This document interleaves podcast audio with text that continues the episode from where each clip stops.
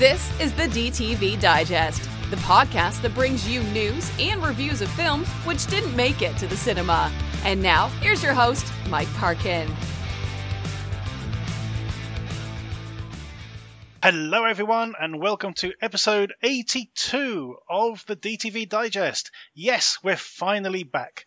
Uh, the last episode we recorded was back in February the 17th, I believe, and hopefully, uh, listening to this, you will have seen that episode online. Um, lots of things been happening in the meantime. I've changed jobs, been to Australia, and uh, moved house, and just generally sort of struggled to get back into the swing of things. Um, so yeah, a, a, long break, but but we're back. We're back and we're bad. Of course, of course, for our listeners, it's a mere blip. I'm sure. I'm sure because uh, because uh, the episode's only the episode's only just gone online. yeah, so. That's right. Yeah.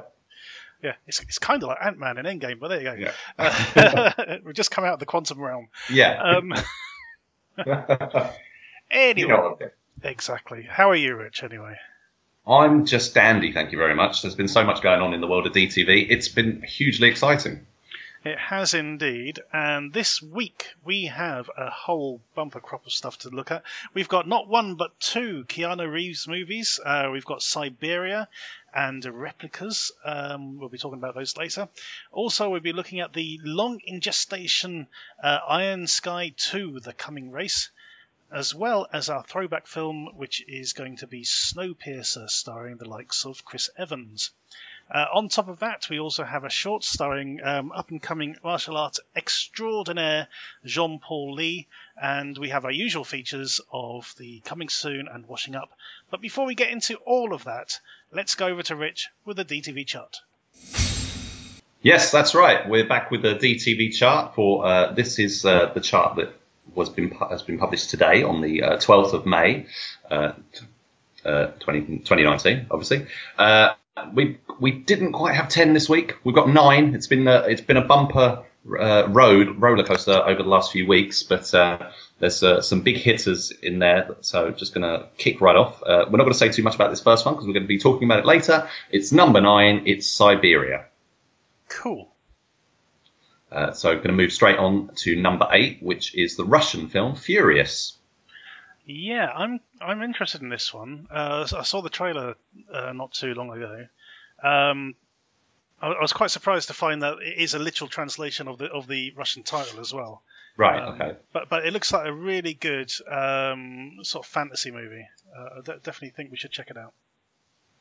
And moving on to number seven. Now this is an exciting one because uh, it, it's it's really not the kind of film you would expect to say this, but this is the probably the biggest DTV hit of the year uh, so far, and it, it, will be a hard one to beat. It's The Haunting of Borley Rectory, a little a low budget uh, British horror film from director Steven M. Smith.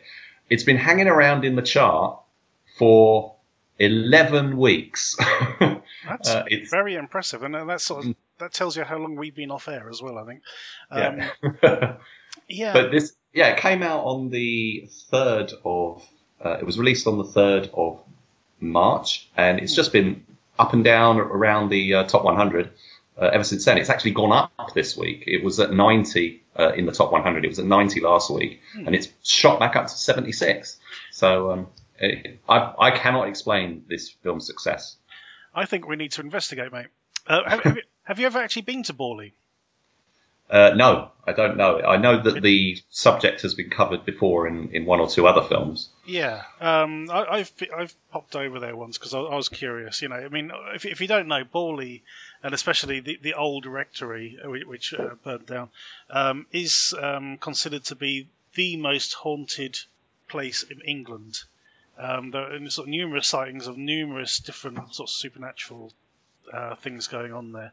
Um, I, I, never saw anything myself, but um, going into the sort of small church that's in the village, you know, you, you do sort of pick up a very sort of eerie atmosphere from it. Um, yeah, I I think we need to take a look at this film and see, and see um, you know, what, what's what's keeping it in the charts. I, am not sure whether the, whether it's actually. A, I mean, I've checked some of the reviews that people mm. have been posting, and they're all saying it's not very good, basically in words to that effect. Uh, and I asked Dave Wayne, I said, what do you think it is? He, he, he thinks it's to, he, that people are just into hauntings kind of stuff at the moment, and it's it's like a popular trend, and you know it's sitting there in the supermarket, and people are just taking a punt. Hmm. Uh, whether they're enjoying it on, uh, say, from the reviews that I've seen, most people aren't enjoying it. But you know, give it a fair crack of the whip. Who knows? Could be the best thing we've we've uh, we see all year. So um, certainly must be worth a look. So we're going to move on now to number six, which is the latest uh, DC animated movie. It's Justice League versus the Fatal Five. It's interesting um, because I was obviously just, um, you know, reviewing our previous episode, and in the top five then was another DC Universe animated movie, which I think Right. was Reign of Supermen. So uh, it sort of Oh, kind of right, yeah. tells you, you know, the sort of the prolific nature of this. Um, this this They're churning them out. They do churn Yeah. them out, but they, Yeah. they, they are of a very good quality. They they, they knock their um, sort of theatrical live action versions to six, basically. Mm, Uh, they- absolutely. they, are much more enjoyable. So yeah, uh, keep keep on coming, DC animated. Uh, number five is probably the biggest budget uh, movie on the list. It's uh, it was a big hit when it was released uh, on demand or or subscription uh, video on demand last year, uh, and it's recently had its DVD release. It's Annihilation. And oh, the um, uh, No, Natalie Portman. Natalie Portman uh. Yeah, yeah, yeah. yeah, from uh, Alex Garland. yeah. So still, still, still on Netflix, uh, incidentally, and uh, doing very well in the DVD charts. Uh, it it's was been a, a, very interesting film. It was, you know, it, um, I, I know some people sort of didn't like it, but but it it probably didn't like it because it was so different. I think. yeah. This is the sixth week it's been in the charts, so that's that's that's pretty amazing. Uh, considering, say, for the cost of buying it, Hmm. you could get a month, you could just Get get a subscription and, and watch it. So, so people, I'm, I'm guessing this is probably people who really enjoyed it on Netflix as well, and just really want to get a copy on Blu-ray or something. Sure. So um, number four, uh, another film we're going to be talking about in a bit. It's Replicas. Yay. So we'll move on to the next one, which is again another film we're going to be talking about. It's Iron Sky: The Coming Race. That's at number three. And at number two uh, is now this is an interesting one because I did not expect this to, to chart so high. This is The Guard of Auschwitz, which is another. It's like a low, low budget drama, kind of from the guards' point of view, I believe. And this is, according to the chart, it's higher than Holmes and Watson. Good. You know the Yeah, Will the, Ferrell. um, the Will Ferrell one, yeah. Yeah, so, so, so- I'm, I'm just sort of um, taking a punt here, Rich. Does does the DVD cover for the, this um, happen to have A, a Nazi flag, B, a Spitfire, or C, a tank on it? Uh, I think I, I, I wish I had the cover in front of me to be able to say. The um, I know it, the, the thing that stood out for me was that it it was n- not the most eye catching artwork. It was Yeah. kind of a, a an uh, a, an officer standing in the foreground. Uh, let me see if I can. What was uh, it called again? The last.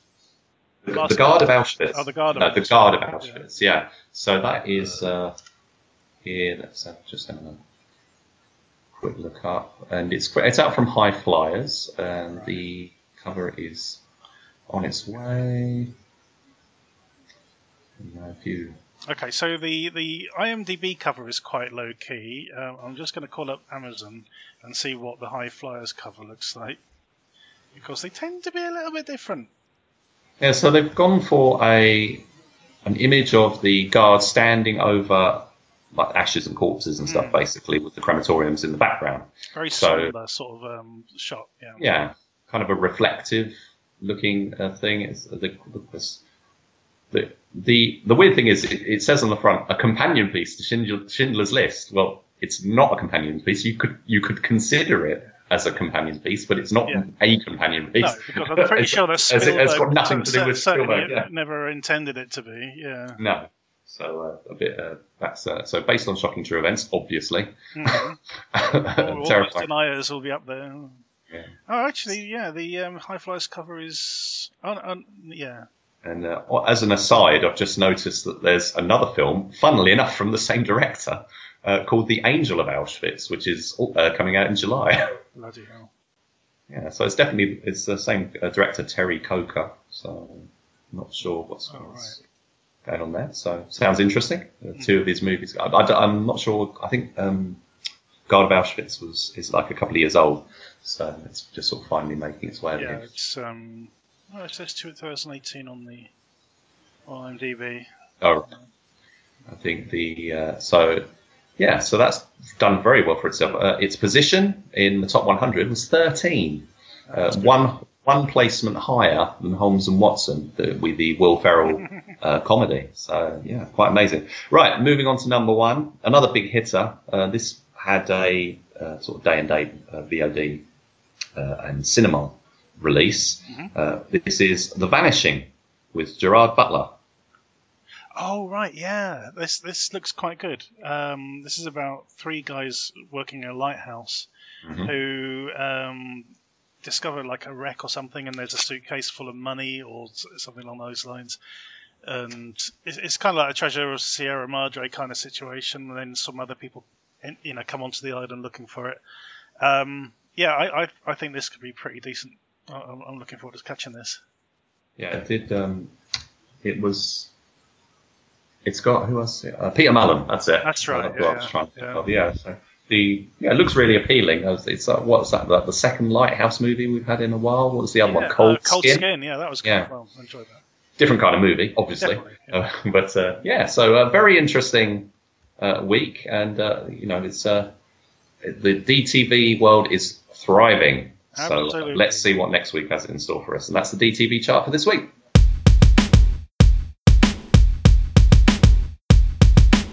It's time for the coming soon section, everybody, and this week we have eight trailers to look at. Um, which was just telling me there are loads and loads of trailers coming out, um, and he's not wrong, basically. And we're going to just dive straight in. Uh, this is a film called Scarlett Cross: Agents of Death. D with a, with a you know letters D E A T H, whatever that stands for. Like a shield, like Agents exactly. of Shield. Thank you very much. Yes, thank you. Dug me out of a hole. Um, yes, uh, Scarlett Cross: Agents of Death. This is probably the lowest budget film on the list, but that doesn't mean it's the worst. Um, in this one, we we start off with a young blonde lady who uh, seems to sort of accept the fact that she's dying after being some sort of ordeal, and ends up being an agent of death. Uh, Q, lots of fighting, lots of blood and guts going on, um, and, and a very interesting soundtrack as well. I do like the look of this. Yeah, it's a, it's not much of a trailer because it kind of turns from a trailer into just kind of a promo. It does, yeah, With- and, with and like that's a- why that's why I actually sort of switched it off about forty seconds in. You know, Uh-huh. I thought I thought you've shown me enough. I want to see it, but I, I can see the way this is going. It's more, you know, it's more of a sort of show reel sort of thing. Yeah, showreel. Yeah, yeah. absolutely. Yeah. This is a this has been going. It's a, a project that's been going on for quite a long time. Say very low budget. I think the guy's name's Dean Meadows, who's put it together. Uh, the the last trailer that came out for this, uh, or you know, teaser for it, was about two years ago. So it's it's been really quiet for a very long time. But on the basis of this, you know, there's a lot. If they've not completed shooting, they must be nearly done because there's there's a lot of different uh, lot of different scenes in this. With um, you know, they've really put the effort in with the action. I think so. This will be definitely something we need to look at. Absolutely. Okay, moving on to our next film. It is Kiss Kiss. In this one, a bunch of women are coerced into um, taking part in a bikini clad fight to the death competition, uh, judging from the trailer. Um, you know, uh, I think we've come across something like this before, like Raw. Um, you know, the, the sort of the, the more decent version would be something like Lady Death. What was it called now? The Amy Johnston. Lady one? Blood Fight, yeah. Lady Blood Fight. I think they said Yeah. Lady Death Strike or something. But yeah, um, you know, we, we've kind of come across this sort of thing before. Uh, It, it didn't grab me that much. It looked a bit overly sort of exploitative. Yeah. Um, but I don't know. We'll- we'll- you know, I'm sure a few of these will come along, and then we'll review all of them together. Yeah, it doesn't look awfully sleazy, all things No. considered, but it does sort of seem that kind of way. I mean, this is the kind of thing you you could. I mean, they did. I think like uh, I've seen a few films like this in the past. Uh, they don't usually make uh, them like this, or anything, but there's like two of these I think at the moment. But this is kind of the more the more exploitative of the one. The other one was uh, something with uh, Casper Van Dien in it. I seem to recall. Oh, yeah, yeah, yeah. That actually looked quite good. Well, Yeah. the, well, the fact that Casper Van Dien was in it, sort of, you know, piqued my interest at the time. I seem to remember. but uh, we'll we'll put it on the back burner. We'll, we'll uh, you know. If, if it, Keep an eye out for it, won't we? Exactly. If it turns up on Netflix or whatever, or we, we'll, we'll, we'll see what happens. Moving on to something called Division 19. Now, Rich, um, cast your mind back. Uh, I'm pretty sure we reviewed a film. It might have been from South America. Um, no, it was, I think it was French. That's a bit of a jump in it from South America to France. Um, it was a futuristic dystopian future film about a fighter um, being given some sort of enhancements to, to sort of keep fighting. Does that ring any bells? Does sound familiar, but I've, I've seen a few things like that, so Yeah, I can't think of the yeah. That's, that's, that's what reminded me of this film. So, so this is very much it's, it's kind of a bit like the Running Man, um, mixed with others, uh, mixed with the ideas from the um, Death Race films. You know, Yeah. u- using inmates for um, public entertainment, Yeah. uh, fighting to the death, and all that sort of thing. And then we got one guy who manages to sort of break away, um, fool the system, and become an wow. even bigger sort of um, uh, sort of icon for the public. Yeah. Um, it's it's it is low budget, but at the same time, I, I think what they've done looks looks pretty decent. Yeah, I'm interested. I, I, it's kind. I found it a bit, little bit forgettable. Uh, and it's not too, it's not distinctive enough. But that whole, you know, Running Man kind of element, you know, interests me. Hmm. Um, we, you know, the, the whole fighting for entertainment, you know, that kind of, you know, reminds me a bit of, you know, like the Tournament of Death one we watched, the Russian thing. That Oh, was yeah. quite. That was. You know, that was the same kind of thing again, but it had like its own quirky imprint on it with the dancing theme and stuff, which I which I quite like. But um, yeah, uh, so the um, not not. I mean, th- there was there wasn't really anybody I noticed in this. Hmm. You know, that was a particularly famous. So it's quite a low budget, but it seemed to have the visual effects aspect kind of sorted quite well uh, for the Yeah. for the futuristic settings and, and that. But you know, as we've noticed in a in a few films, actually, um, the CGI is so accessible now that It people can use it in yeah. pretty much any budget. Yeah, So, absolutely. Okay, let's move on to Hollow Point. Um, it's about time on this list that Luke Goss turned up. He's, he should be on every sort of coming soon list at some point. Um, in fact, I, I, I thought I heard his voice in that Division 19 trailer. Um, I think it was just somebody else. But Luke Goss, um, of Bros fame, of course, uh, is, is sort of, you know, had a second career as a, um, a very sort of stalwart uh, DTV action star. Uh, in this one, he plays a cop who's also jobbing as a vigilante, uh, going after people who've managed to sort of beat the system, and sort of teams up with um, a man whose daughter was kidnapped, or I, I, I forget. Um, but anyway, yeah, this this looks sort of very middle of the road, sort of boilerplate action stuff from uh, Luke Goss. yeah, not it's kind of bland. It was kind of it's got some fairly good people in it, but the the guy who's the second the second main character or the or almost the main character really, but he's he's an unknown uh, as far as I'm aware. So it's that's quite an unusual combination with. Uh, I can't remember what his name was. Let me just check. I'm just looking out. It's the film's directed by Daniel Zirilli, who I think did the Asian Connection with uh, Oh, yeah. Steven Seagal in, which I actually quite enjoyed. So this has got yeah Dylan J or Dylan J, uh, but it also features Bill Duke, uh, the mighty Oh, Bill right. Duke, Yeah, yeah. uh, Michael Paré, uh, Roger Roger Guenveur Smith, who was uh, who's done a few things. I think he was in like a Spike Lee's Do the Right Thing or something like that, and more recently stuff like uh, Steven Seagal's Mercenary for Justice with Luke Goss.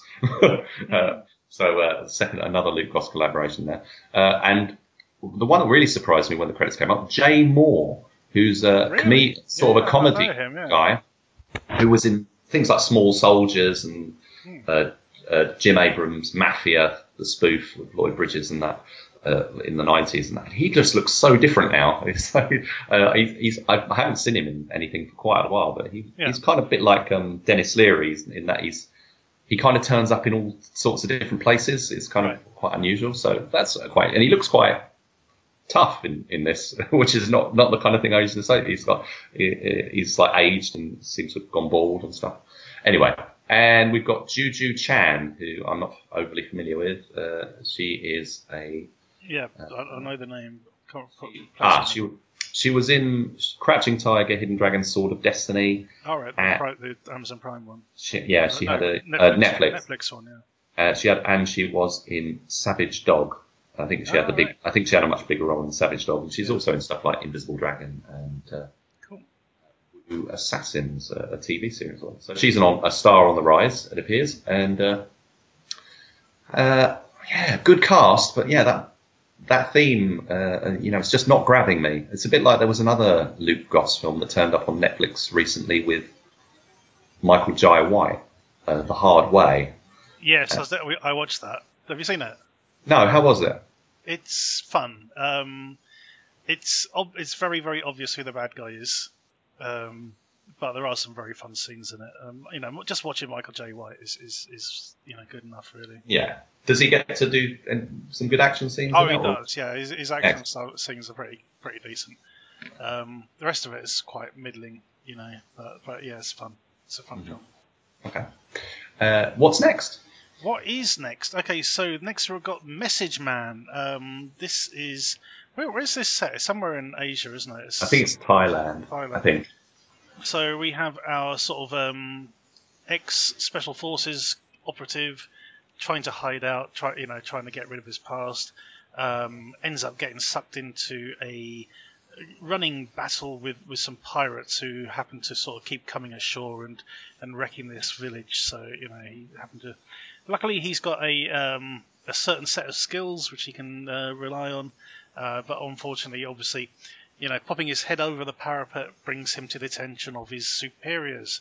Doesn't it always? Doesn't it always? Um, still, I'm a sucker for this kind of film. You know, Looks good, Um, doesn't it? it, it does look pretty decent. Um, you know, unknown cast, but it, you know, using a lot of locals, it, it should be pretty decent, I think. This is. Uh, I was wrong. It's Indonesia. Ah, there Yeah. Yeah.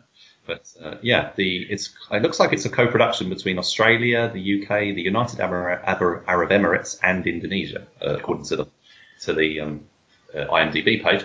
Really great poster, grabbed my attention, and uh, I'd heard some, you know, good buzz about it.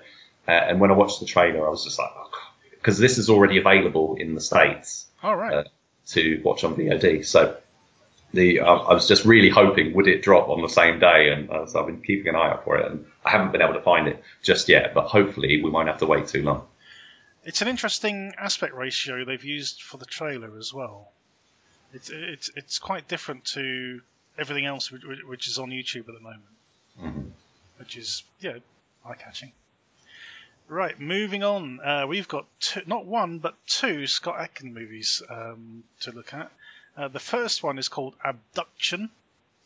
Um, now this has got a very weird premise. Uh, Scott Adkins plays a guy who wakes up from a coma after 30 years, um, after, after finding out that his daughter had gone missing in, in Vietnam.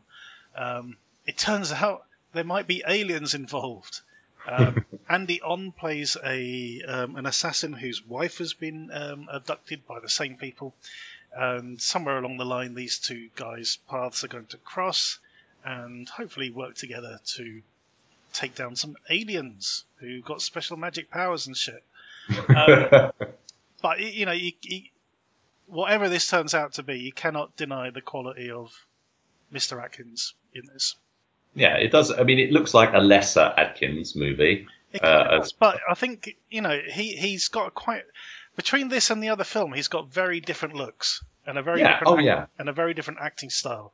You Absolutely. Know, um, th- you know this this isn't a one note guy. He, he you know he really can act. He can really sort of develop characters. Um, and, and even just from this trailer, you can see he's playing very different people in both of these films. Um, and s- so, yeah, I, I'm really interested to see this more so than um, oh, what was the, the, the one with the space prison called again?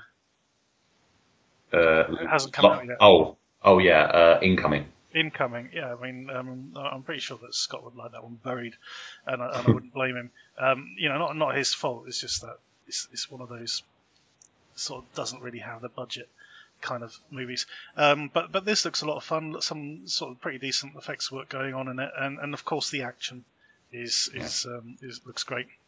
And this Yeah. one comes from Roger Corman. Uh, so he's an executive producer on this, so that's quite interesting. Uh, and uh, so the star, main stars of this uh, are Scott and Andy On, who doesn't make many uh, English language movies. Usually, right. uh, he's not. He's he's a star in uh, China. Uh, now, can you re- uh, one English language movie he did do? Can you remember the film that he made first with Scott Adkins? What's the first film they did together? I'm going to take a punt and say Black Mask 2. You're absolutely right. Yeah. Because uh, in that film, um, as uh, some people might remember, Andy On was the lead. He took over from Jet Li in recreating that role for a, a very strange sequel that was not entirely continuous with the first film, and also uh, was shot in English. So it was very, it's very weird, and had people like Tobin Bell and loads of wrestlers in it, and uh, Traci Lords as well. It's like a, kind of an X Men ripoff, basically. But uh, Scott Adkins was the villain in that. Uh, You couldn't recognise him because he's wearing a big costume and stuff. Yeah. But uh, yeah, that's uh, and directed by Yuen Woo Ping. So Yes. that's that's a real curiosity that film. And I, if, if anybody hasn't seen it, highly recommend you check it out. And uh, yeah, so it's it's quite good to see Andy On doing a, a an American film basically. What is, what is this? Uh, for, you know, for Mr. Corman, uh, and uh, hopefully ta- sort of taking him to a wider audience. He's done some really, really good stuff. Uh, so this might, you know, people seeing in this, they might go and check out some of that other, some of those other movies. Absolutely. So this is directed by um, Ernie Barbarash, who's done quite a few uh, films. He, he did the Saint TV movie a couple of years ago, which is on Netflix. Um, he also did um, one of Van Damme's better recent ones, uh, Pound of Flesh, but also one of Michael Jai White's best films, which is Falcon Rising. Oh yeah, I haven't seen that. He also did um, Scott Adkins and Van Damme in Assassination Games. That's right, he did. Yeah. So, so he's he's he's got a pretty decent pedigree. Um, this guy. Um, so yeah, Six Bullets is another one of his. That's another Van Damme Mm. one, I think. Yeah, it is. Um, Yeah. Yeah. So yeah, he's uh, picked up some some some good films for his his resume there. I watched the. Uh, funnily enough, I was watching the Jean Claude Van Damme Behind Closed Doors documentary series recently, Oh, and that and that was filmed around the time that he was making what was then called Weapon with Scott Adkins. And there's an inter- and there's like an inter- little interviewy bit with with Scott Adkins, and they clearly don't re- they didn't know each other Mm. at that time.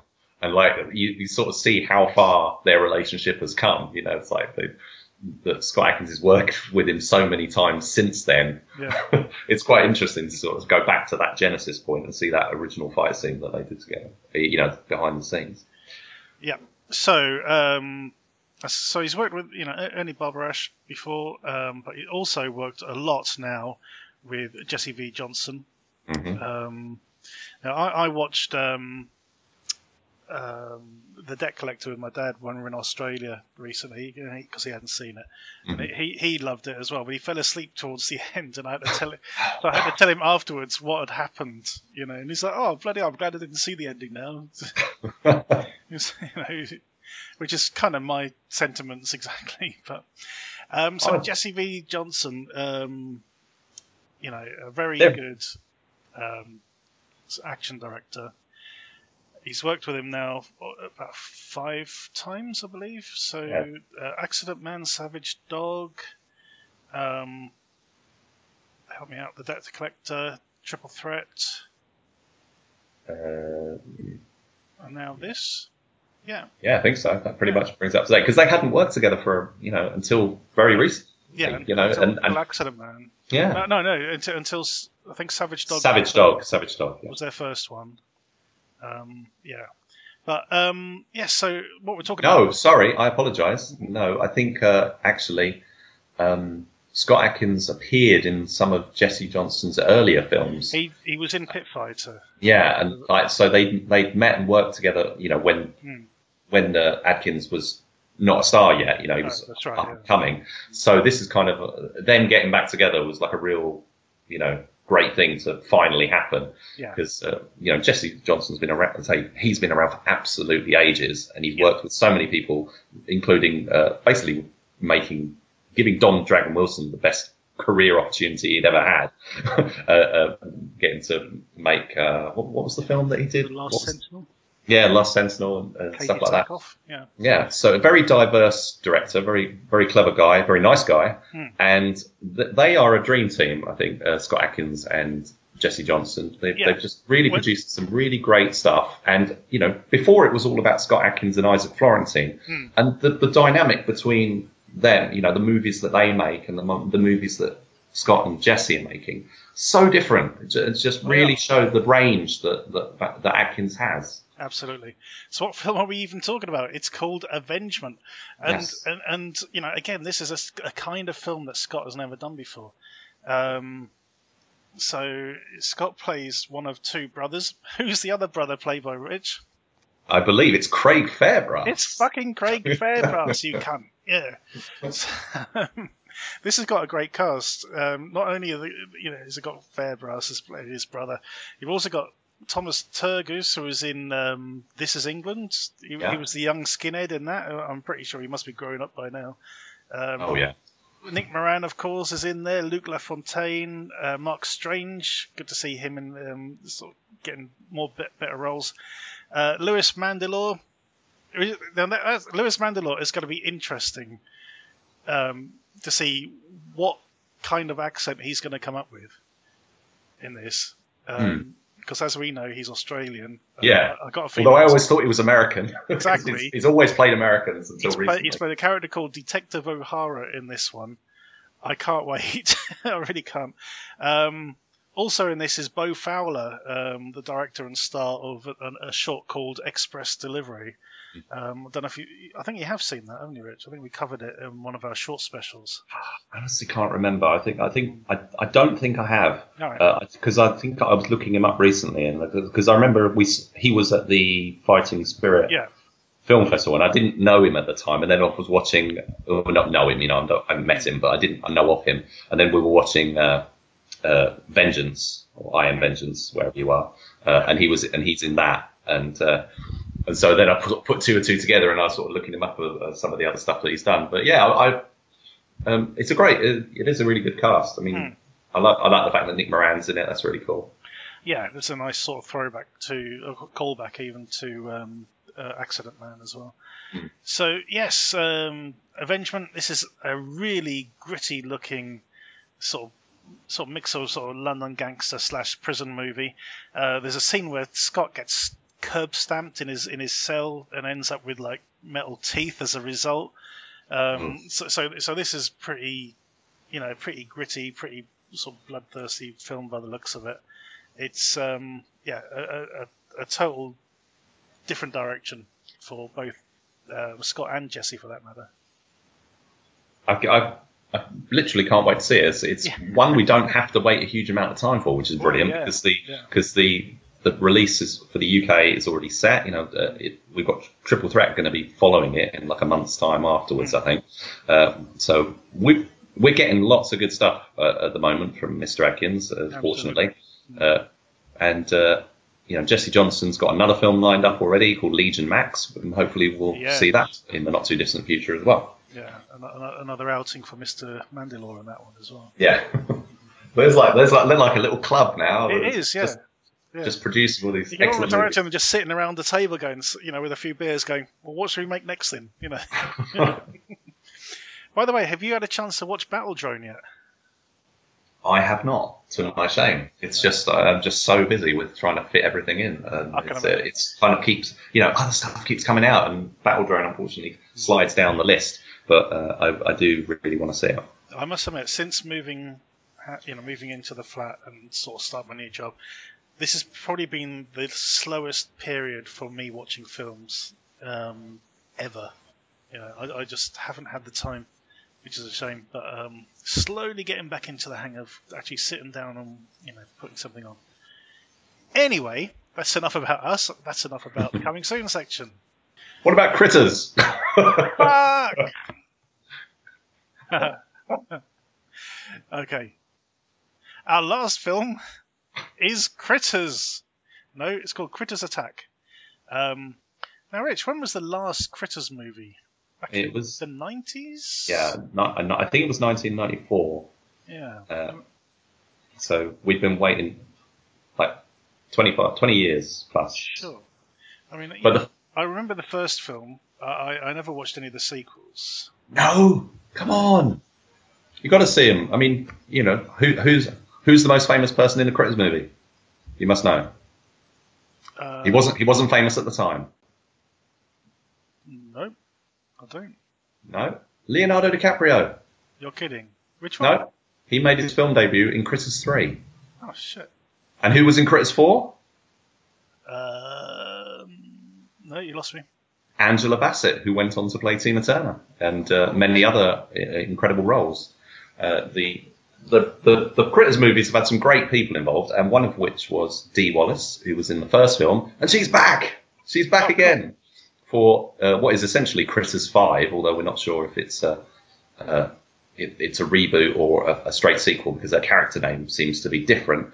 But God, I mean, I've been waiting to see a new Critters movie for so long, and the weird thing is, this the trailer for this has come like about a month after a new Critters TV series dropped on Shudder. Yeah, called Critters: uh, A New Binge or The New Binge, which is completely unrelated to this, and is was kind of a reinvention kind of thing. I've I've seen a couple of reviews that said it wasn't that great, but so two completely different Critters projects coming to the fore at around the same time this year. It's Did- really unlikely. Yeah. Did we ever? Did we cover a short? That was We did. Critters. We did. We, we covered a fan film. Yeah, fan film. Yeah, that was actually really good. it was. Um, okay, so this, this actually does look good. This um, it- it's it's in the sort of style of the Leprechaun reboot. I, I, I feel. Um, Yeah, so this is come. It's kind of the same thing. It's it's getting a DVD release and everything, and it looks like a standard DTV movie. But the primary mark, the, the the primary thing they're putting it out on first is like the Sci-Fi Channel.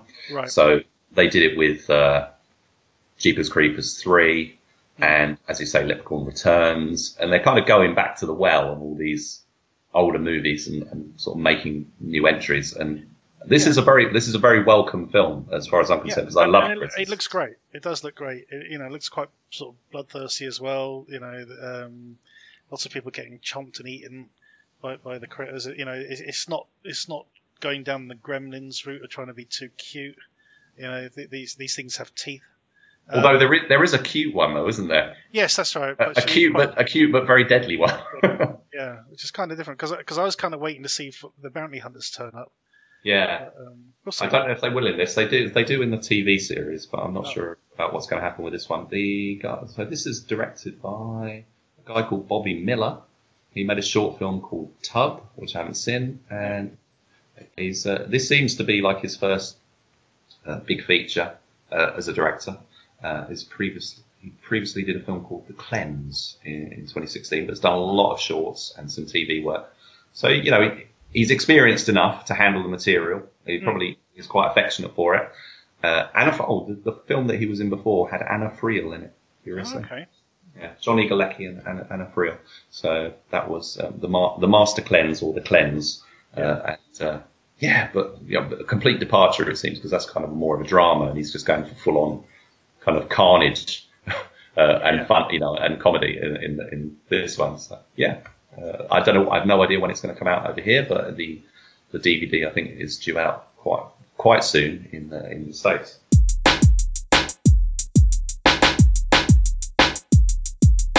Our first review this week is Iron Sky, The Coming Race. Yes, we finally get to see the sequel to Iron Sky.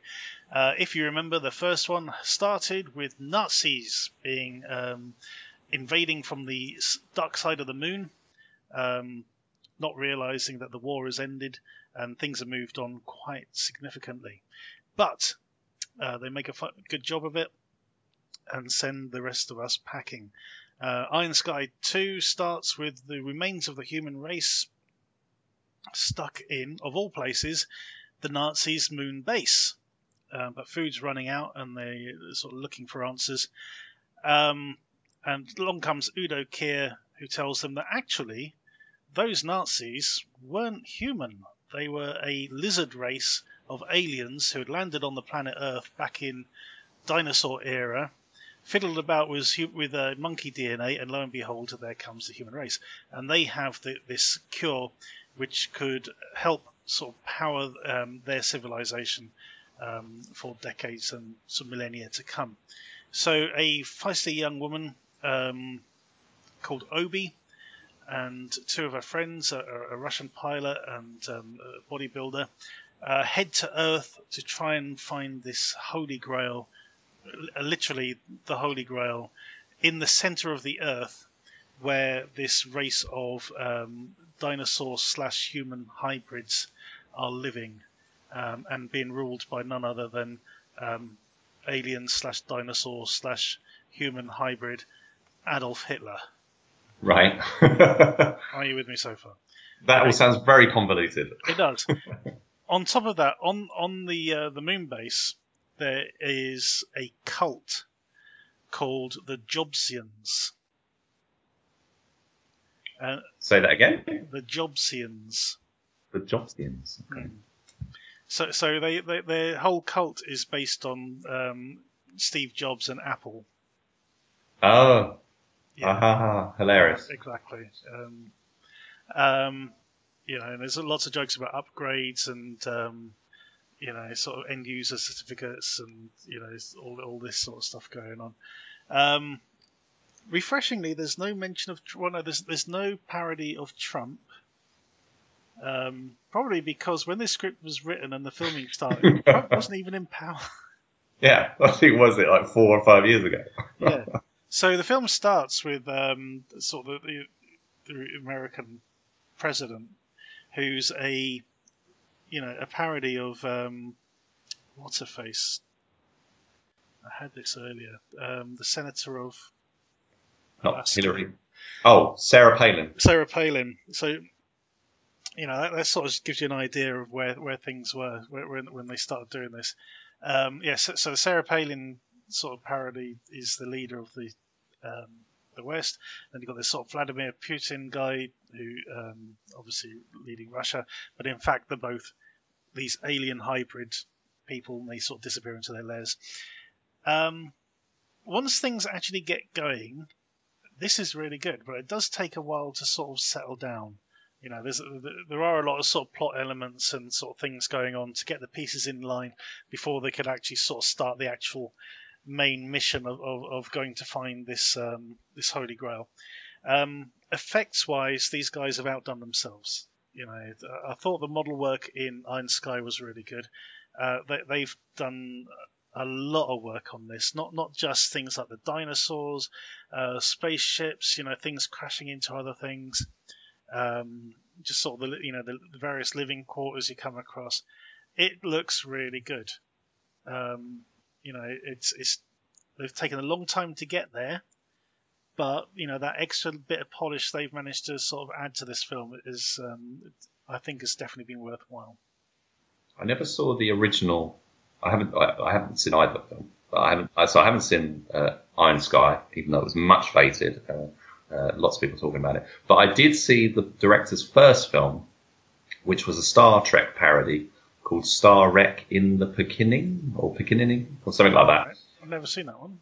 But that was notable for you know it was low budget sort of fan filmy kind of quality, but the, the the visual effects for the space battle scenes and Yeah. you know the, the spaceships stuff was you know you know ex- extremely good um, from you know and that kind of from that you know kind of get so what you're saying with the visual effects and everything is exactly kind of what I would expect Hmm. from from the director who did that and I think the the effects in Iron Sky.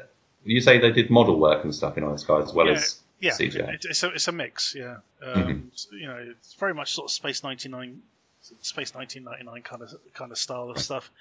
Um, yeah, I, I thoroughly recommend this. Um, be a bit patient with it as it starts going. There's a lot of sort of narration and things setting the scene, um, but it looks great overall.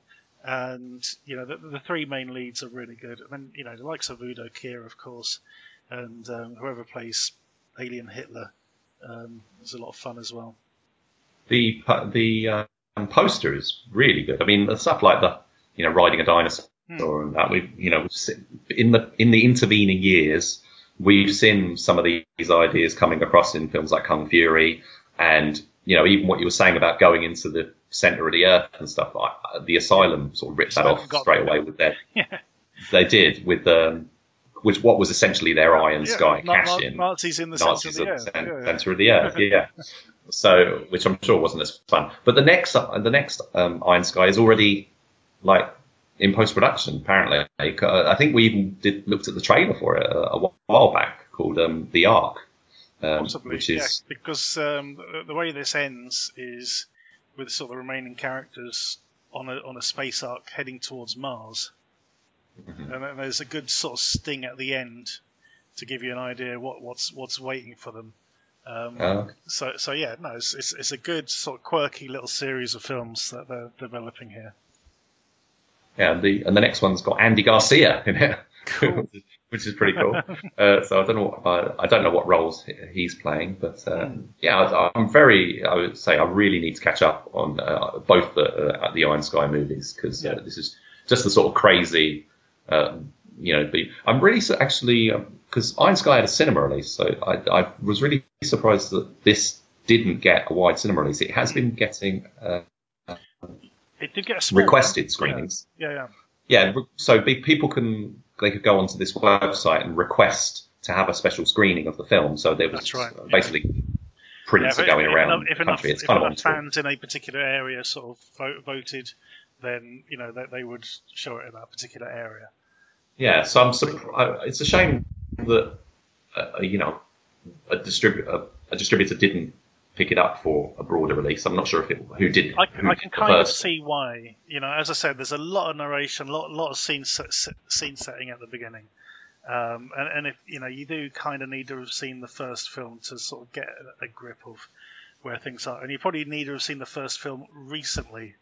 Um, Right. to, to get a good grip of you know when it starts I was I was lost I was like Yeah. aliens what when, how That- You know? That's a tough sell, isn't it? You know, well, is, you, that's a that's kind of a, a mistake to try and rely so much on the, the the familiarity with the first film, especially when you're you know pushing the boat out and possibly trying to reach out for a bigger audience. Indeed, yeah. But I enjoyed it. Um, eventually, especially the sort of second half of it, once the mission get, gets going. Um, there are some sort of funny lines in it, um, but it's, it's not the funniest film I've seen this week. That's, that's one of the other ones we'll be talking about later on. Um, but anyway, uh, I'm gonna give this one. Uh, I don't want to give it a seven. I don't want to give it a six. So I'm going to split it. I'm giving this a six and a half.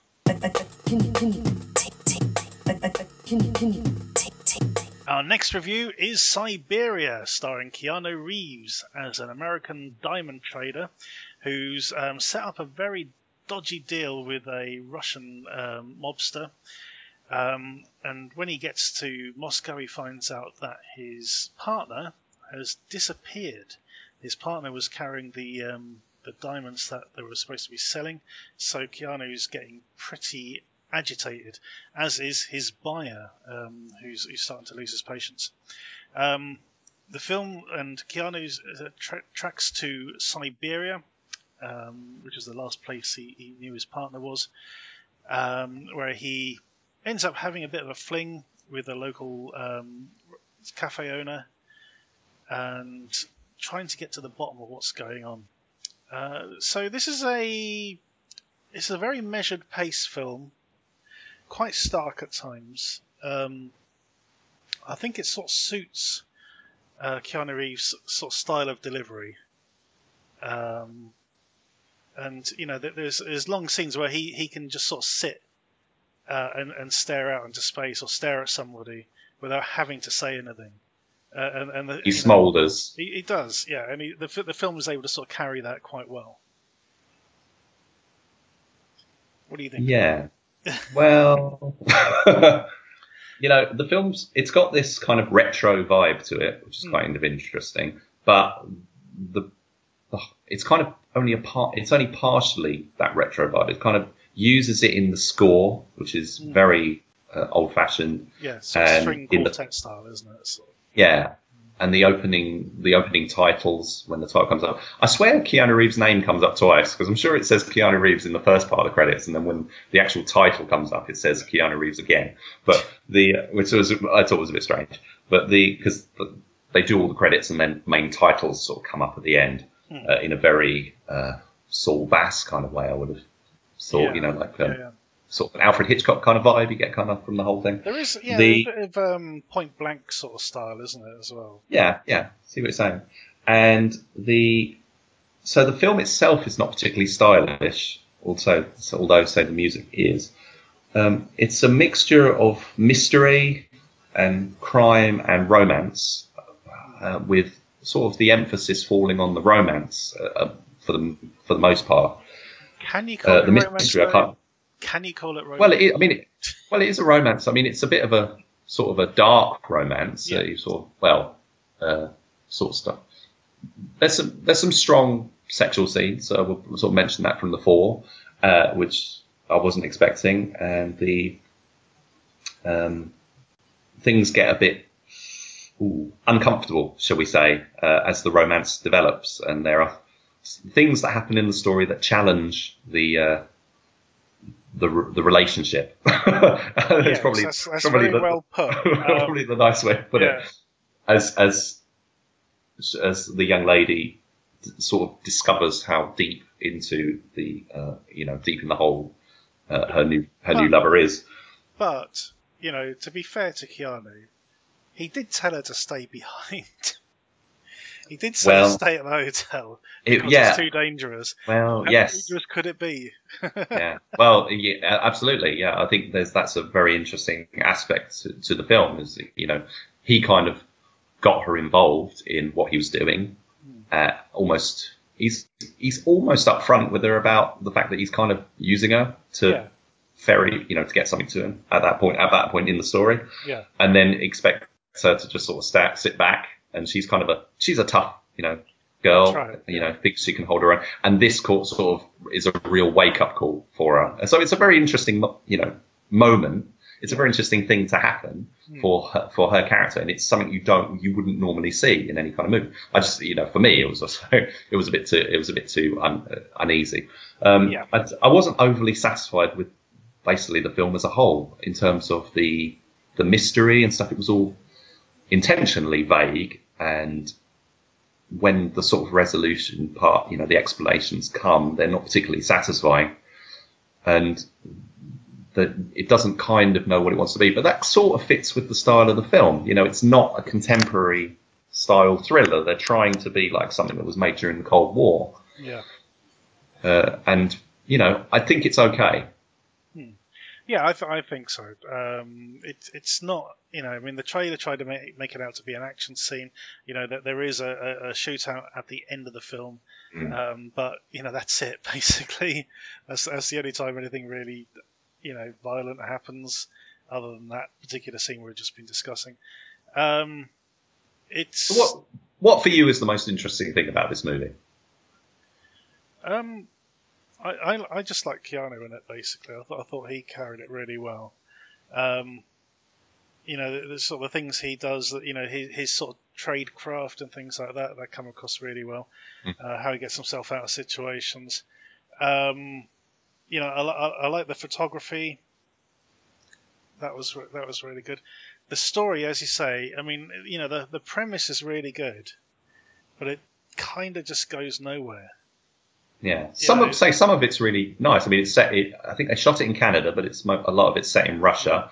And I thought all the Russian uh, characters were really engaging. The sort of the the brother Yeah, of exactly, the yeah. and and his mates, and you know the sort of trouble, and you know her, you know, her character. She's a uh, what's her name? In, uh, she what her name is now, Hmm. but she she's um, yeah, she's. Uh, I think she's a Romanian actress, uh, Yeah. uh, but uh, oh, Veronica Ferres was in it uh, as well. Do you, do you remember? You know when he walks into the hotel? The hotel, yeah, the concierge. Yeah. Yeah. Do you do you recognise her? Because I did, and I was watching. I was thinking, I know we've seen her in something, uh, and it was uh, Salt and Fire. Ah, she right, yeah, she yeah. was she was the lead in that the lead in that? mad as bat shit film.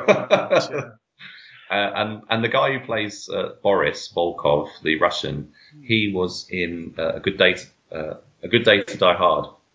All Uh. So he was like the Russian. He was one of the characters, one of the Russian bad guys in that. So I've seen him in two or three things uh, recently. But yeah, I quite liked him. Um, but for me, the most interesting thing was the incongruous appearance of Molly Ringwald. Molly Ringwald, indeed. Played his- like, yeah, playing his wife, wasn't she? I think. When he was playing his wife, she's only in two very short scenes. Yeah. I haven't seen her in anything. So it's kind of like, well, that's that. it's like why why she was in it, I don't know. Hmm. But uh, so it was quite nice to see her. I mean, why shouldn't she be in it? Is is, is a good question to say as well. But it's like, yeah, I think because because she and uh, Keanu have, to my knowledge, they've not worked together before, so it's not like a, oh he wanted to work with her again or anything like that. But uh, yeah, she, so you don't see her around very much since the what nineties. Yeah, so you know she kind of had a she had a teen career, and then it was like her her B movies period where she was playing psychopaths and stuff. And, uh, and then she, we don't really see her much, so that was quite nice. So I was, I was curious. I'm in, I was interested uh, in the film because of her more than Keanu. But say sadly, she's not in it very much. But Indeed. Yeah. But yeah, so this is uh, this was uh, another film that was released in cinemas as well as kind of VOD, and then eventually came out on DVD. It's done very well. Uh, now it's also on Netflix, Yes, that's right. so Um, plenty of plenty of places to see it. I I think the most annoying part of this film is we hear about another Russian mobster um, who it turns out his his um, his business partner is, is trying to avoid, and we never get to see him. You know, it, it's a, it's a complete red herring to the story, um, which is you know we, we get to see his associates at, at certain points, uh, but it's um, yeah it's, it's kind of like a missed opportunity in a, in a lot of ways. But I don't know. I, I, I still kind of liked it overall. What are you going to score it, Rich? I am going to score it a six. Funny enough, so am I.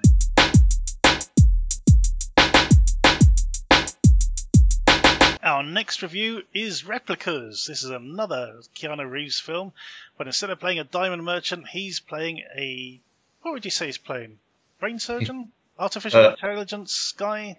Uh, mad scientist. Mad Scientist is probably a good one. So uh, he's uh, playing a character called Will Foster. Uh, he's got a beautiful family, lovely wife, three kids, um, and everything's looking up from apart from his work, where he's trying to download a person, a dead person's brain, into a robot. Um, this doesn't go particularly well, um, and the robot freaks out and kills itself uh, right in front of him. So it's back to the drawing board for Mr. Will Foster and his friend, um, you know, with his boss breathing down his neck. Uh, he thinks it's a great time to go on vacation, um, borrowing a boat from his friend Ed.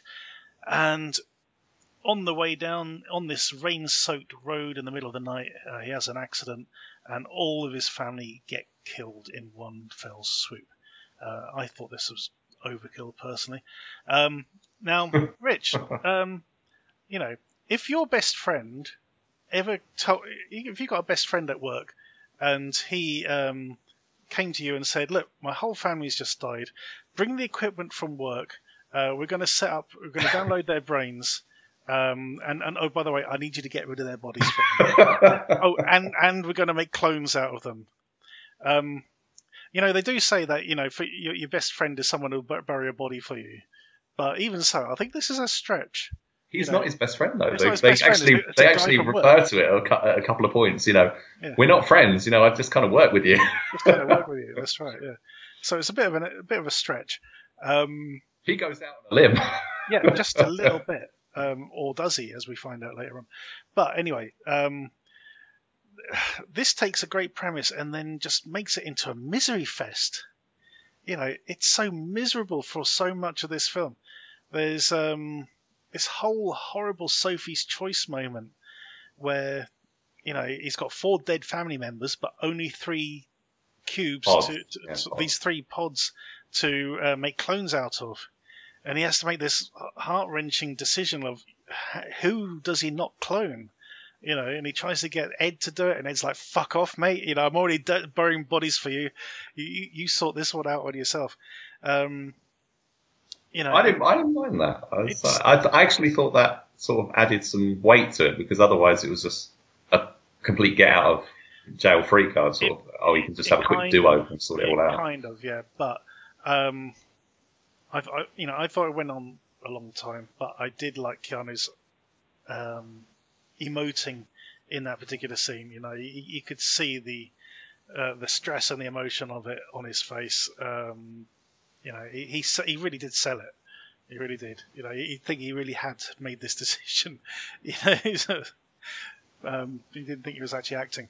Um, but yeah, so you got this sort of mad scientist element going on. You know, it's, it's quite funny that um, they sort of throw themselves into this situation, then realize all the issues that are going to come up. Like, oh yeah, um, you, you, need a backup generator. Uh, I don't have one. It's the middle of the night. You know, all this sort of stuff going on. Oh, what about their cell phones and whatever? Because they've been missing things like oh, that. yeah, yeah all, that have to be for a smart man. He's very stupid. yeah, exactly. But you know, he's he's grieving and that, so you know, fair oh, enough. Um, so yeah, the middle part of the film is, is a bit weird, and then sort of the end of it, you get this sort of thriller element. Yeah, full on thriller, doesn't yeah. it? Yeah. Um, overall, I like this. This is it's a weird sort of cheesy mix of melodrama and you know sort of TV movie of the week on on um, sort of Lifetime channel or something. You know, you can almost hear the Simon Bates um, Our Tune music in the background at times because it's you know it's so maudlin. Um, but yeah, and there's this really funny bit where like there's a knock on the door and he goes and answers and there's these two police officers and they're going, somebody's been stealing car batteries out of everyone's cars in the neighborhood. and, and he sort of shuts the door and he's like, uh, okay, well that happened, and gets back to work. Um, yeah, no, I, I, I, thought it was quite funny at times. Um, it, it, it is silly. Hmm. It, it, it is. Uh, uh, I thought it carried itself quite well for the for the for the most part. Yes. I mean, it it does sort of venture into you know very ridiculous territory, and you know with a completely straight face. Mm. Um, yeah, I mean, especially when the kind of thriller element kicked in. I thought the the staging of it, you know, went from one thing to sort of it kept it fresh. It kept doing yeah. something different rather than because we've seen, you know, cloning movies and you know uh, difficult decision movies and that before. I mean, what is this if not a variation on uh, Reanimator, basically? Yeah. Uh, you know, we've we've seen scientists, you know, you know, do, uh, trying to bring back their loved ones, uh, uh, you know, dozens of times. So you know, this is a whole kind of Frankenstein variation. So it made me think of things like the Lawnmower Man and stuff as well. You know, just sort of you know techno you know, mm. thrillers and, and, stuff was kind of what I was getting at. Yeah, um, yeah. But yeah, I mean, with yeah. it was, it was of funny seeing Keanu um, having to do all this sort of you know CGI screen stuff again. You know, sort of like, almost like Minority Report. And I'm thinking, hmm. how long ago was Johnny Mnemonic now? Yeah, because. Yeah. When he's wearing that sort of headset thing, it's like yeah, yeah, yeah. Um, oh, the bit with the eye. What the hell? Yeah, he does. He doesn't even scream. no. Yeah. That was a bit. That was that was probably the most ridiculous aspect of the movie. It's like he's, he's locked himself away. He's just do, doing this in the toilets, whatever, yeah, yeah, and right. and he's and he's hurting himself quite severely, uh, and uh, without wishing to spoil anything. But the yeah, and he just doesn't make a sound. So it comes out to do. Oh, oh, you look a bit strange then. oh yeah, yeah. You got a bit. Of, you got and then it goes a bit funny at the end, uh, and there's a whole iRobot element. That's the other. That's the other thing. You know, you see this. You see the robot that he's working with, which because yeah. the subplot. The, so the main plot of the movie is he's you know his family and trying to bring them back and trying to keep it secret and trying to look after them and make sure they you know that it all goes according to plan, mm. uh, while also having his work life sort of falling around his ears and you know trying to sort out the, um, the yeah. solve the problem that he's having at work. Uh, and that sort of is the motivator for the sort of uh, final part of the movie. But the that is where where we start is with that experiment hmm. failing, uh, with think... the robot that looks like it's basically taken out of iRobot. Yeah, it's very similar. I think the film gets a little bit bogged down in the details um, early on. But having said that, when they actually sort of work out what went wrong and how to fix it, I thought that was a pretty decent bit of clever writing. Some of uh, yeah, I think you're you're right. I think the the science fiction element, some of it is really um, decently thought out. Hmm. I think the you know the reveal and uh, of, of, you know what what is wrong with his algorithms and stuff, and it, it's and it's articulated very well. Yes, that's right. Um, overall, what are you going to score it? Uh, well, I I really enjoy. I did enjoy it, but uh, not you know not enough to say oh you you must see this movie or anything. So uh, I'm kind of just above where I was with Siberia, to be honest. So I'm on a seven. A seven. Yeah, I, I'm again. I'm, I'm the same with you. This is um, it's a fun film. It's not to be taken seriously at all. Um, the the director of this, um, Jeffrey Nachmanoff, has um, he's got a good pedigree of, of doing stuff on um, on TV. He was involved in Chicago PD, very good series. Uh, Legends, which I think is the uh, Sean Bean series where he was an undercover agent. Uh, Hostages, which unfortunately is not the Iranian version, but anyway. Um, yeah, so, so, the Israeli version even.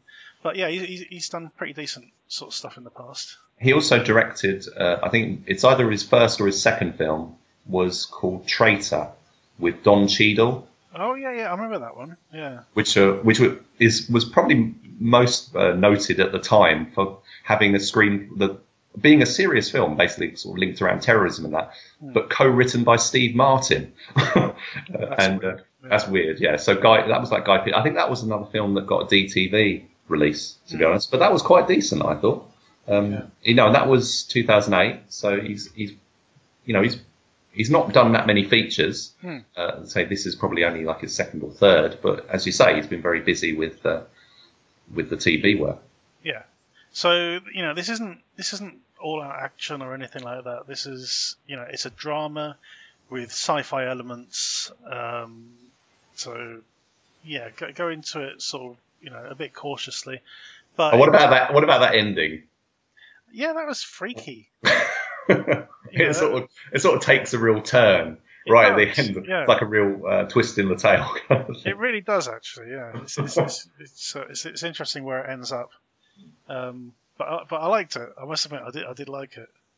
but that was kind of like, oh, come on. so I was like really sort of joking with it. I mean, some of the, the the conclusion before the you know the end bit, the, before the sort of suspense part, that was kind of a bit, oh, that's oh, okay, That's right. fair enough. But the uh, but then that sort of weird twist, was, uh, it was quite amusing. So the whole film is it's, it's really serious. Yeah, it's But really funny. faced, but it is funny at the same time. yeah, I really like the guy who played the bad guy, actually, Hmm. the um, the boss. yeah, yeah. Um, I thought I, I did like him. I've seen him in a couple of other things, but I don't know his name. But he's, he's he was he was more forceful than I thought he than initially he seemed that he was going to come across. yeah. So so uh, yeah, I enjoyed that. I thought the performance and the setting was because I think it was what was it Buenos Aires or something that it's set in, That's right. Yeah. uh, which I, I thought gave a sort of an interesting dynamic. It's got uh, a unique kind of feel for where it's set. You know, it's, it's not in the United States or, or anything. So yeah, it's got enough to recommend it. I think. And Keanu Reeves is always good value. I think. I think Sure. he's good. Definitely. Oh, and Alice Eve. Alice Eve's good. She's, Yes, she is. Yes, she comes across really well. So it's sevens all round for replicas. It's time for our short shot, and this week we're looking at The Division, uh, starring and directed by none other than Jean Paul Ly, uh, the up and coming star of the likes of Nightshooters and other oh, uh, Jailbreak, of course. Um, Yeah. So in this one, uh, Jean Paul um, plays a cop who, with his partner, are tracking down a nefarious criminal. Um, there are double crosses and um, big stakes. At, oh, let's start again. Um, there are double crosses and big stakes uh, to be sorted out, and some very, very good action as well. Um, so this is about 30 minutes long. Yeah. About twenty-seven. Yeah. 27, yeah, 27 minutes long.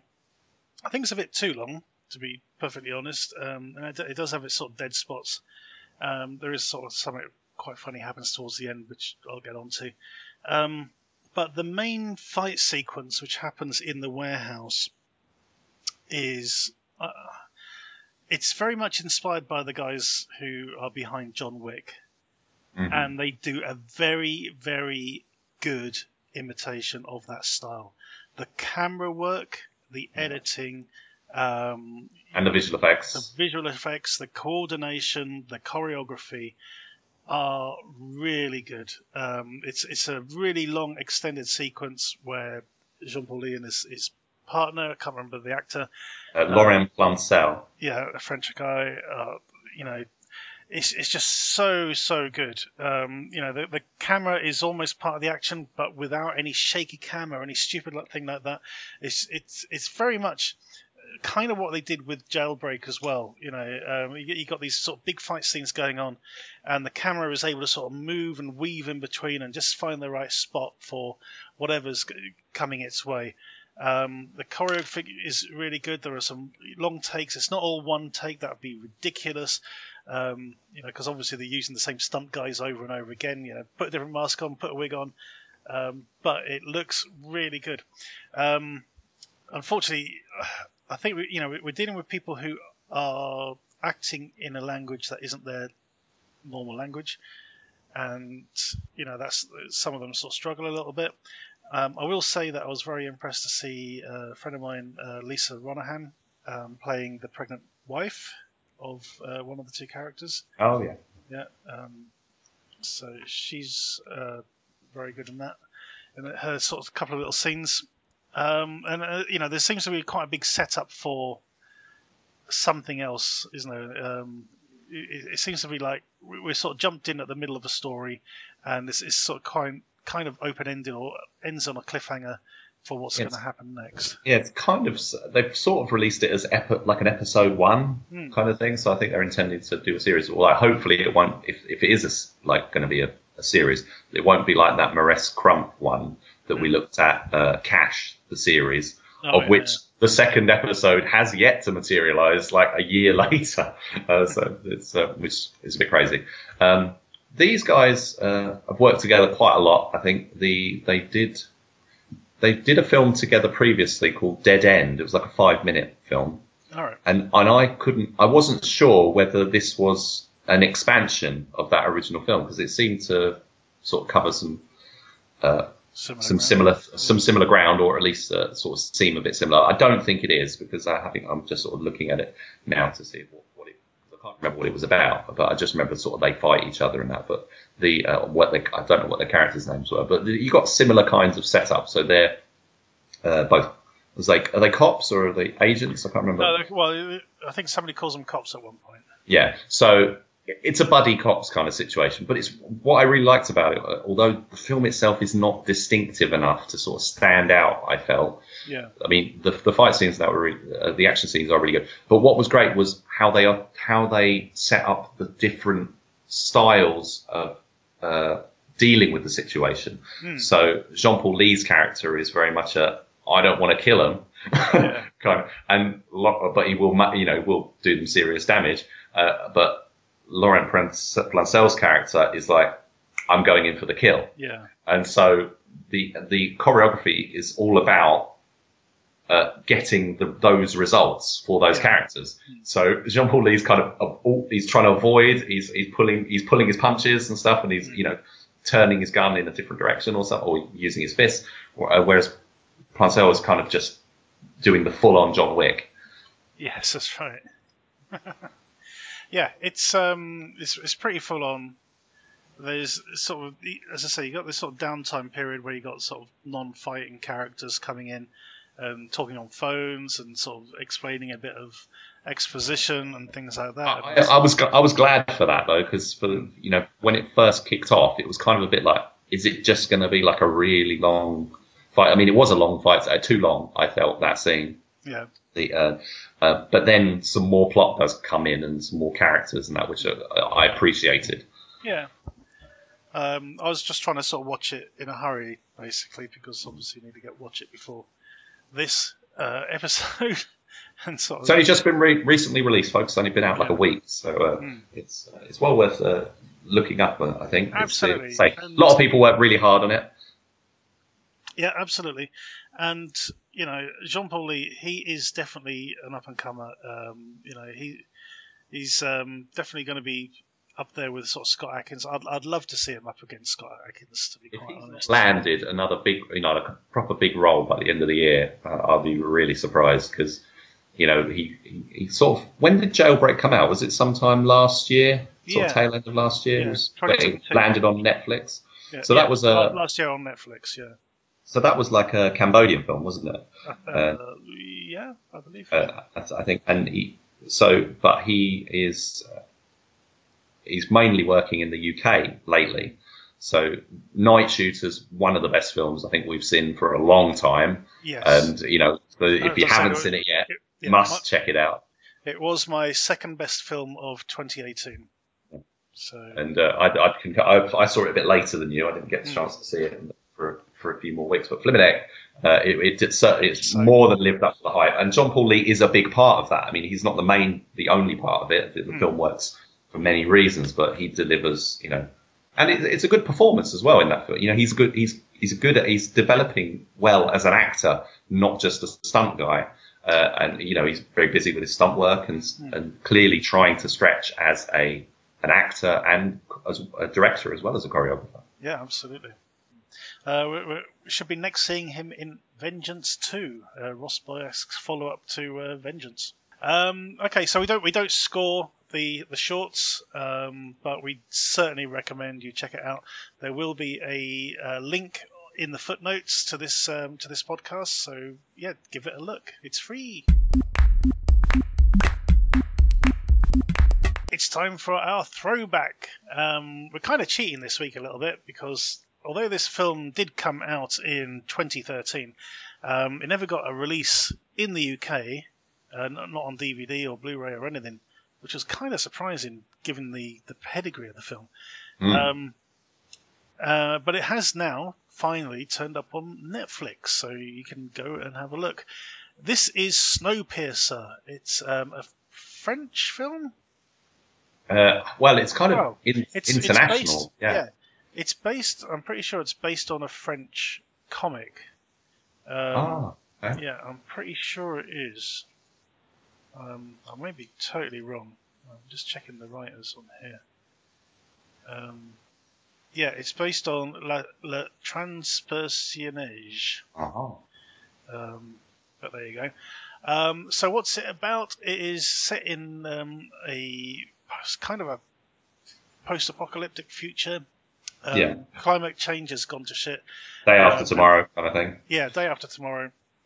And the only surviving humans are all aboard the Snowpiercer, a giant train which traverses the continent. Um, and within it, there is a sort of very distinct class system. You've got the first class passengers at the front, and then you've got all the people who sort of managed to get on the train at the last minute, um, sort of taking up the back carriages.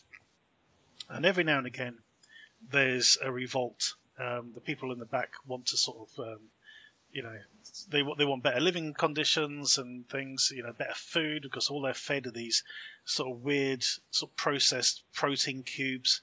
Um, so we've got the likes of Chris Evans and Jamie Bell. Chris Evans, of course, from the Avengers. Jamie Bell from, well, go back far enough, Billy Elliot, but you know that's a way long way back. Uh, he's he's done some really good films since.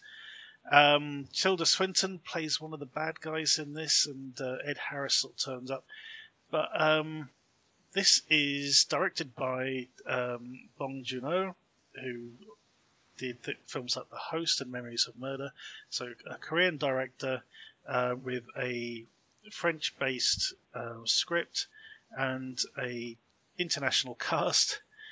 Um, this what do, what do you reckon of this, Rich? I, I really like this. It's fucking bleak, but I really did like it.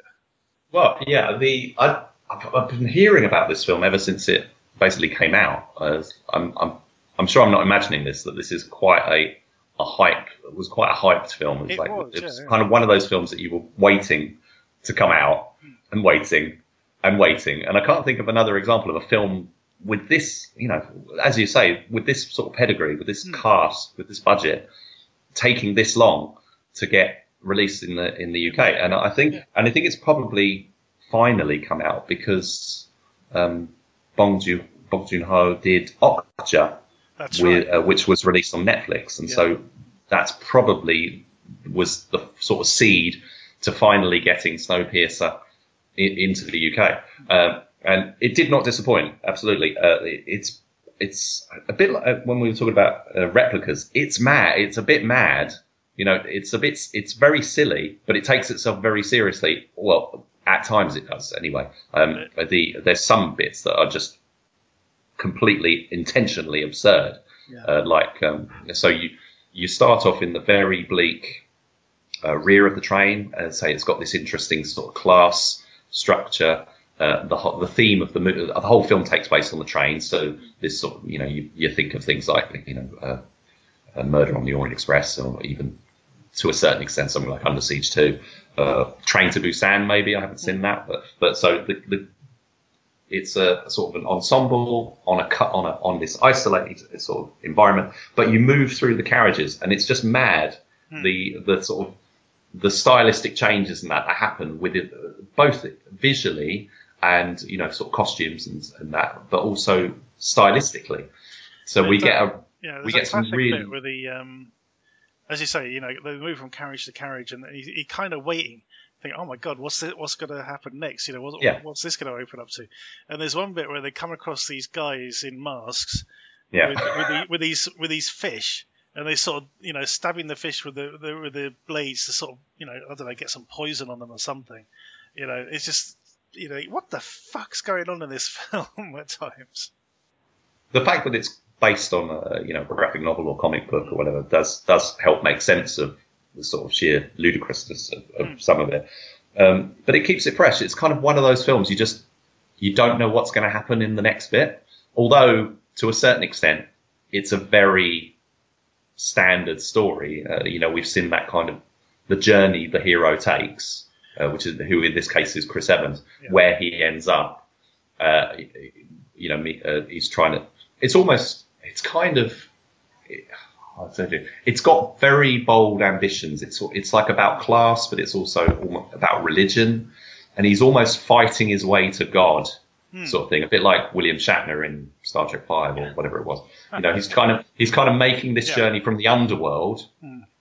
In the back carriage where it's you know horrible and awful or whatever, and he's condemned, and he's trying to get to you know the light uh, and uh, sort of take control and be, be the hero and stuff like that. So it's a typical hero's journey kind of story, but done in this very c- confined space where essentially it, it's unlike any other train in the world. I mean, I don't think it, especially in the circumstances that they find themselves in, as in Yeah. the last survivors managing to move, you know, drive, constantly go around the world on a train track that, that just constant, it never gets derailed or anything. And there's all this, uh, like, the, there's decadence, there's, uh, you know, strange things. Uh, you get, um, one of the, you get these really bizarre characters, one of whom is brilliantly played by Tilda Swinton She's great and she just she's kind of breaks through that sort of veneer that that the grimy grittiness of the film and just Yeah. you just start you know brings the humor into it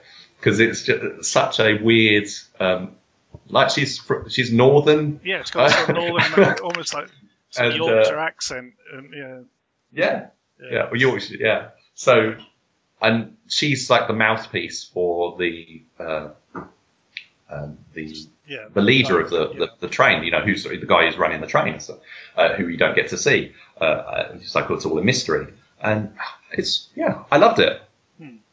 It is is visually striking. Um, the action's really good in it. You know, um, and you can't. Well, something else- another thing I was going to say. The the two films that came to mind when I think about it, um, High Rise, which was a recently Oh, yeah. released film with Tom Hiddleston, Tom Hiddleston, yeah. where you've got this high-rise building and you've got the poor people at the bottom and the rich people at the top, and there's all sorts of weird characters and stuff. So that's very similar, uh, based on the J.G. Ballard, but Ballard book. But the other one was The Raid, which is again a building, and they're fighting their way through the building, and it's kind of just those concepts put on a train instead for me. Yeah, but there's, there's some interesting sort of character nuances throughout as well. You know, there's some some really horrific revelations that you know that that, that come out of it. Um, Yeah, really dark stuff. It's some really dark stuff. And there's, there's a scene at the beginning, or towards the beginning, where like Tilda Swinton's character comes up and they're looking for a, a particular child of a certain height and all the rest of it. And you have no idea why they're doing it. And then at the end, you find out why. uh, and it's like, oh god, you know, and it's it's kind of like you can see the twisted logic why they, you know, because obviously we need the train to keep running and things like this, and but it's it's again, it's just like, oh my god, you know, that's that's how bad things have actually got. And the revelations about the character as well. The Yeah, one exactly. one of them, uh, Chris Evans' sort of counterpoint in the movie is the uh, no, I don't know what his, I don't know his name. Uh, the Korean actor who Oh, yeah. was the lead in The Host, I believe. That's right, yeah, so, Song Kang Ho. Yeah, so and he's uh, they don't do really he doesn't speak English in the film, so he's kind of subtitled and the, the they have he has there's like this translation like this convenient translation device that Yeah, yeah, that they introduced to just say oh yeah um, whenever he speaks it'll automatically translate and everyone will understand kind of uh, bait fish kind of thing. yeah. But- fish, yeah. But yeah, so there's stuff going on with him, and he's got a. Um, he, they basically break him out of prison, like break him out of prison, uh, and feed him drugs to get to, to help him get to the front of the train and, and stuff. And, and you know, we get character revelations about him. We get character revelations about um, Chris Evans' character, very notably, and you know, discovering who the who these who a lot of these people are. You know, and how much time has gone. by. It's like, I, I don't know. There's a lot going on in it. Yes, it's a really yeah. dense film, uh, and yeah, I can't recommend it enough. Really, it's, it offers so much on so many different levels. Absolutely. Um, def- definitely check it out. Um, I'm going to have to give this one an 8 out of 10. Yeah, and I'm going to give it a, a nine. I think. Wow. Cool. All right, yeah, definitely check out this. It's on Netflix. Um, Snowpiercer. It's taken ages to get here. What, six years to Mhm. finally get a proper release. Um, but it, it really does deliver. Check it out. It's the last part of the show, so it's over to Rich with the washing up. Now, since we recorded last time, there have been about 65 releases. Hmm. Now, we're not going to talk about all those because we'd be here forever and we need to get some sleep.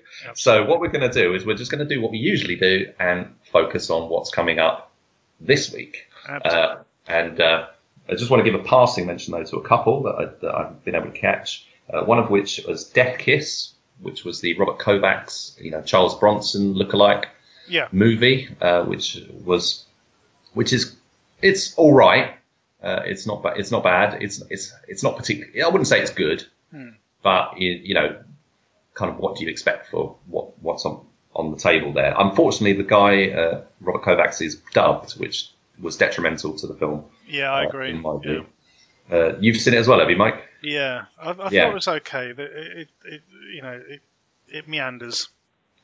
Yeah, uh, there's uh, kind of some of it doesn't make it. For example, the uh, Daniel Baldwin, I think, is like a radio host, and that, and that, yeah, that kind of keeps keeps coming back to it. And it's a kind of a bit pointless, and then there's a Like little bit. shock jock sort of thing, isn't he? Sort of a very right wing sort of shock jock kind of guy. Yeah. And uh, the it didn't seem to make a whole. You know, he's running the commentary basically of the film, yeah. and there's like a reveal at the end, and it's just, uh, it didn't really work for me. Anyway, a much better film that I implore everyone to watch is The Bouncer with Jean Claude Van Damme. Ah, I Uh, have this. I have this ready to watch at some point. because the um, as anyone who's watched some of Van Damme's recent stuff will know, uh, when he did uh, JCVD, he really pushed the envelope in what he was capable of as a dramatic actor. Uh, he's as well as a com- as well as sort of poking fun at himself as well, and we've seen that developed in the Amazon series that he did, Jean Claude Van Johnson, Yep. which was incredible. I watched it again recently, really good. I mean, again, something that shows Van Damme's you know range that he's capable of in just that series. You know, he was doing comedy, he's doing really heartfelt drama in in quite a you know a very complex series. Um, and the bouncer focuses on that dramatic skills, those dramatic skills that he's developed, and it's really well made. It's another film where it's uh, he's shot it in the French language, but uh, it's dubbed into English. But he dubs himself, so a bit like Jackie Chan in Bleeding Steel. Yeah. It kind of works. It's actually done quite well, I thought, and some of the other dubbing is, you know, reasonable as well. So I don't mind that. I would have preferred a subtitled version, but uh, you know, I'm, I'm quite happy with what we got. It's it's really really good, uh, and I and I heartily recommend it. Cool. So, uh, on to this week's releases. now there was going to there was supposed to be a film called Escape from Cannibal Farm coming out. It's not. Uh, Amazon have it listed. Uh, out, uh, they had it listed uh, uh, as of this recording, but it's not coming out. it has been confirmed from the distributor that it definitely isn't. So moving on to what is out, we've got Ravenswood Asylum, which I believe was first called Ravenswood. Uh, and this is another one with a quite generic cover of a, of a, spooky building. So it looks a lot like the cover of Haunting of Borley Rectory and other similar sort of films, really. What do you think, Mike? Um, I, I, really don't know much about this one, to be quite no, honest. No, that's fair enough. Uh, it's based on terrifying true events, apparently, according to TH Terror Time, and uh, there are real ghosts here, say Geek Legion of Doom.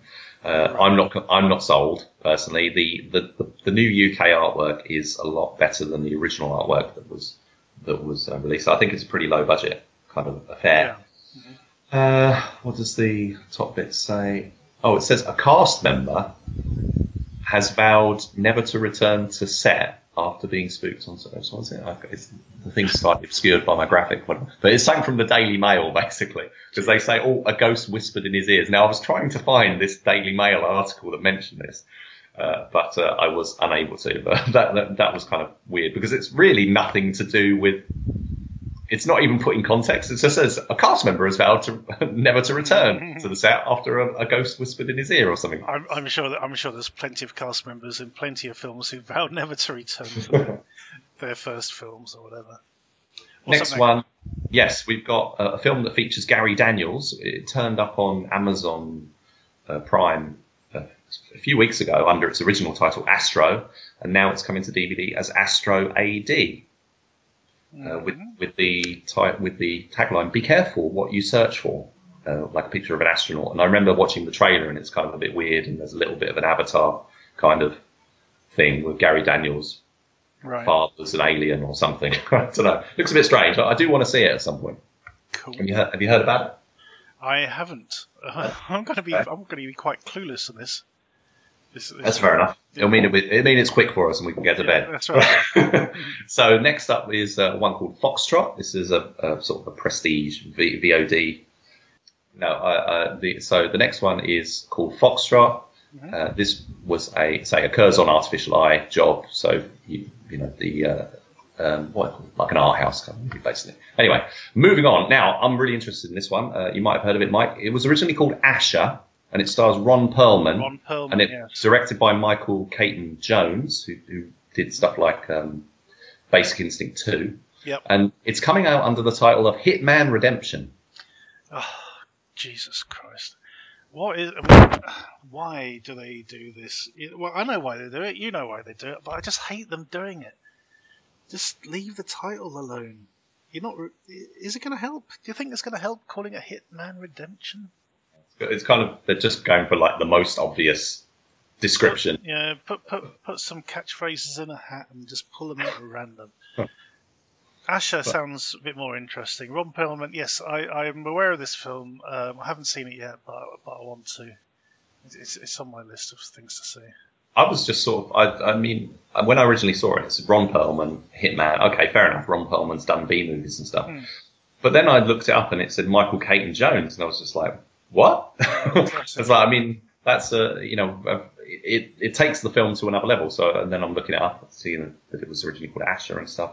I think, and from, from, uh, the executive producer of Mudbound, it says, which gives it some pedigree, kind of the person who sort of, basically it sort of implies that the person who bankrolled Mudbound kind of put their money behind this. Yeah, so I'm very interested uh, to, to see what is that. Ron Perlman, very diverse actor. You know, we've seen him in low budget stuff, we've seen him in big budget stuff, we've seen him in big roles and small roles. He's done it all. He's like he's like the consummate, you know, the uh, character actor basically. Absolutely, uh, and and I, I, will give them credit. Um, they've they've done the, a decent cover for it. Uh, moving on to another sort of low budget, uh, sort of low key movie. This is called Just Friends. This is out from Peccadillo Pictures. Uh, this is, a, a, I believe, it's kind of a, a, relationship drama. Don't really know anything about it. I think it's uh, from Turkey. I can't remember. Anyway, I, I, did research all these, but I cannot remember for the life of me where this film is from. anyway, uh, uh, moving on. Ah, now this one I want to see. Uh, Swinging Safari with Guy Pearce and Kylie Minogue, or featuring Kylie Minogue at least. I don't think she's actually in it that much. I'm not sure, but uh, I saw the trailer for this uh, sometime last year, uh, and I've kind of been waiting for it to come out ever since because it just looks a lot of fun. It's set in the 70s. It's got a really great cast, uh, including, uh, say, um, Guy Pearce, Kylie Minogue, you know, Yeah.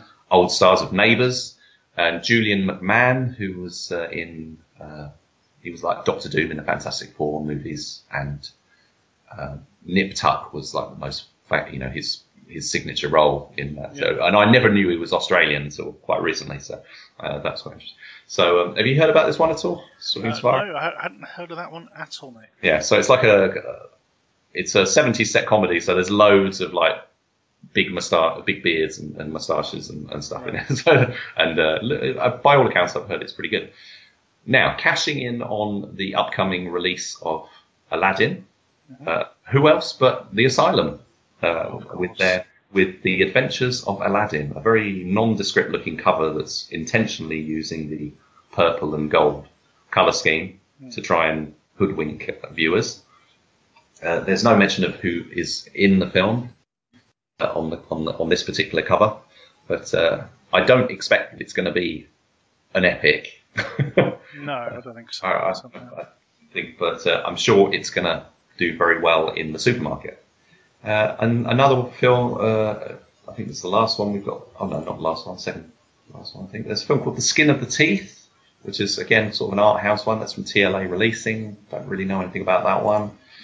Uh, and Humor Me, uh, from which has got Elliott Gould and Jemaine Clement, uh, who was in What We Do in the Shadows. All right. Uh, and that seems to be kind of a quirky indie movie, from what I can gather. Uh, Yeah. Life, life is a joke worth living is the tagline. Weird. Uh, and Elliott Gould from Echo, didn't even realise he was still around. He's uh, so it's nice, quite nice. Alive, yeah. Yeah. so it's uh, quite, you know, last thing I saw him in was like Friends. That's right. You know, I think it was like Ross's dad or something. That's But, right. uh, Yeah. this was supposed to have got released uh, originally like two two months ago or something, and then it kind of it just it wasn't showing up. It disappeared, and they rescheduled it. I think so. Fair enough. Yeah. As far as I'm aware, it is coming out this time. Although who knows, it might not actually by the because we're recording this the day before it's due out. So. We shall see. So quite again, quite a diverse mix. The world of DTV is always, uh, you know, giving us very interesting stuff to look at. Absolutely. And that is the end of the show. Um, thanks to Rich for joining me once again, back in the saddle. Hooray! as, as we sort of venture on into the DTV world. Um, loads and loads of good stuff heading our way. Um, thank you for listening, everyone. Um, we will have this episode.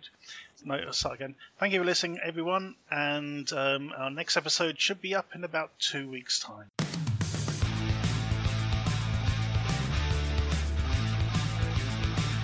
For listening to the DTV Digest. Let us know your thoughts in the comments and tune in again next time.